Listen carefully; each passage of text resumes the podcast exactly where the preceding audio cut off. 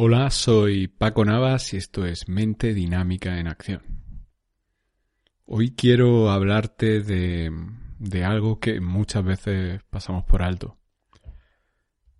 Si te has fijado, en muchas ocasiones eh, está estipulado y todos tenemos interiorizado que, que tenemos que saldar una deuda. Por ejemplo, si tú vas a la tienda a comprar, vas a un supermercado, tienes que pagar a la cajera o al cajero por el producto que, tú adquieres. Si tú entras a ese mismo supermercado y, rompes eh, cosas, aunque no te las lleves, tienes que pagar por el daño que has hecho. Si atropellas a alguien con tu coche, tienes que indemnizar a esa persona por el daño que le has causado haya sido de un modo premeditado o no. Tienes que indemnizar. A veces la indemnización es un lo siento, es un perdona.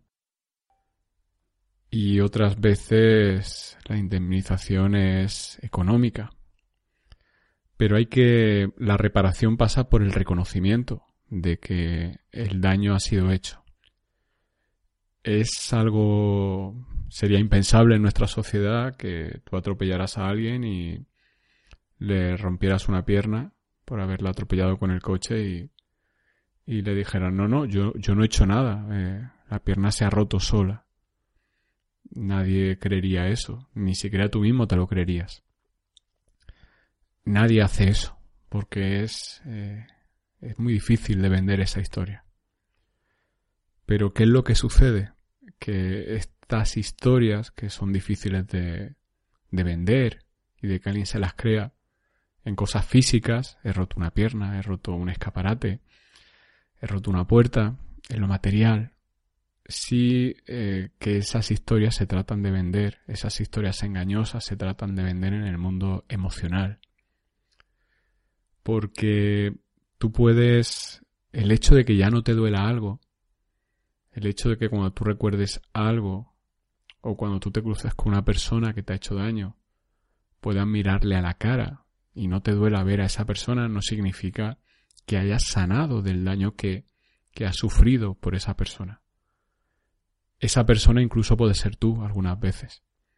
Hay muchos comportamientos en los cuales nos autolesionamos, nos autocastigamos porque no nos aceptamos. Nos vemos como nuestro enemigo, pero para que quede un poco más claro, en este podcast te voy a hablar de que el enemigo sea otra persona, de que alguien te haya hecho un daño, de que alguien no te, haya dado aquello que tú considerabas que merecías o alguien te haya dado cosas negativas que considerabas que tampoco merecías. Que alguien te, te menosprecie y, no entiendas por qué. Y, y, qué es lo que sucede que, que cuando esa situación se da y tú tratas de superarla, hay un problema y es que tu mente entiende que eso que ha pasado una vez, que seguro que no ha sido solo una vez, sino que ha pasado muchas veces, esto se ve muchísimo en familias tóxicas, en dinámicas tóxicas de pareja, en dinámicas tóxicas de padres e hijos. El problema no es que algo haya pasado, el problema es el miedo constante a que eso vuelva a pasar.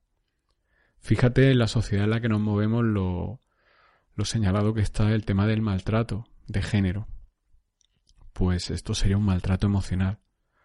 Un rasgo de las personas que sufren maltrato es el hecho de vivir con el miedo a que en cualquier momento el maltratador o la maltratadora puede herirte, puede hacerlo de nuevo.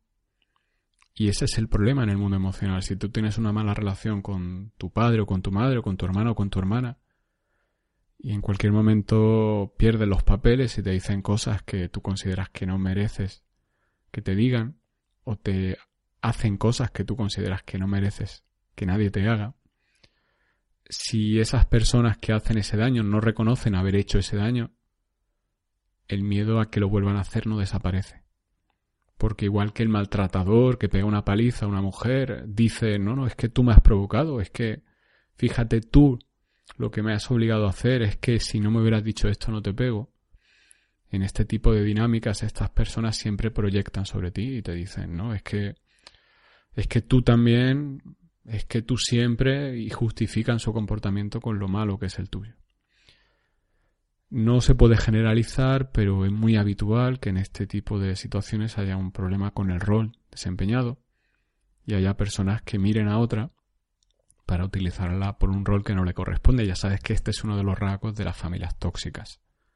Por ejemplo, una madre que trata a su hijo o a su hija como un padre o una madre, a la hora de quejarse de ellos y luego les castiga como hijos. Es decir, veo en ti el padre o la madre que yo tuve o que no tuve y vuelco mi ira contra ti, pero cuando vuelco mi ira te trato como a un hijo o a una hija. A ti te domino pero veo en ti todo lo que no me gusta, todo lo que no me falta, todo lo que no me dio papá o mamá.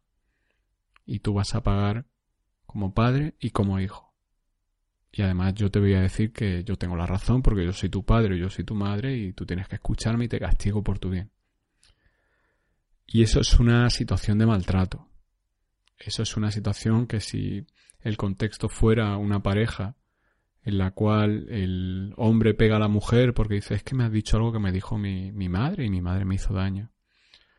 O me has dicho algo que me dijo mi última esposa, mi anterior esposa, y esa mujer era muy mala y me hizo mucho daño y por eso te castigo a ti. Esa persona se vería obligada a pedir disculpas, a decir perdona. Te estoy maltratando.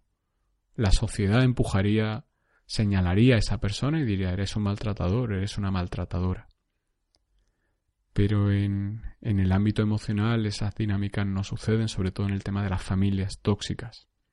Entonces, como te he dicho antes, el hecho de que tú puedas eh, mirar a alguien, el hecho de que ya no te duela mirar a alguien que te ha hecho daño, no significa que hayas sanado, porque puede residir en ti el miedo a que en cualquier momento te vuelvan a hacer daño, porque para esas personas es normal ese comportamiento porque tú te lo mereces.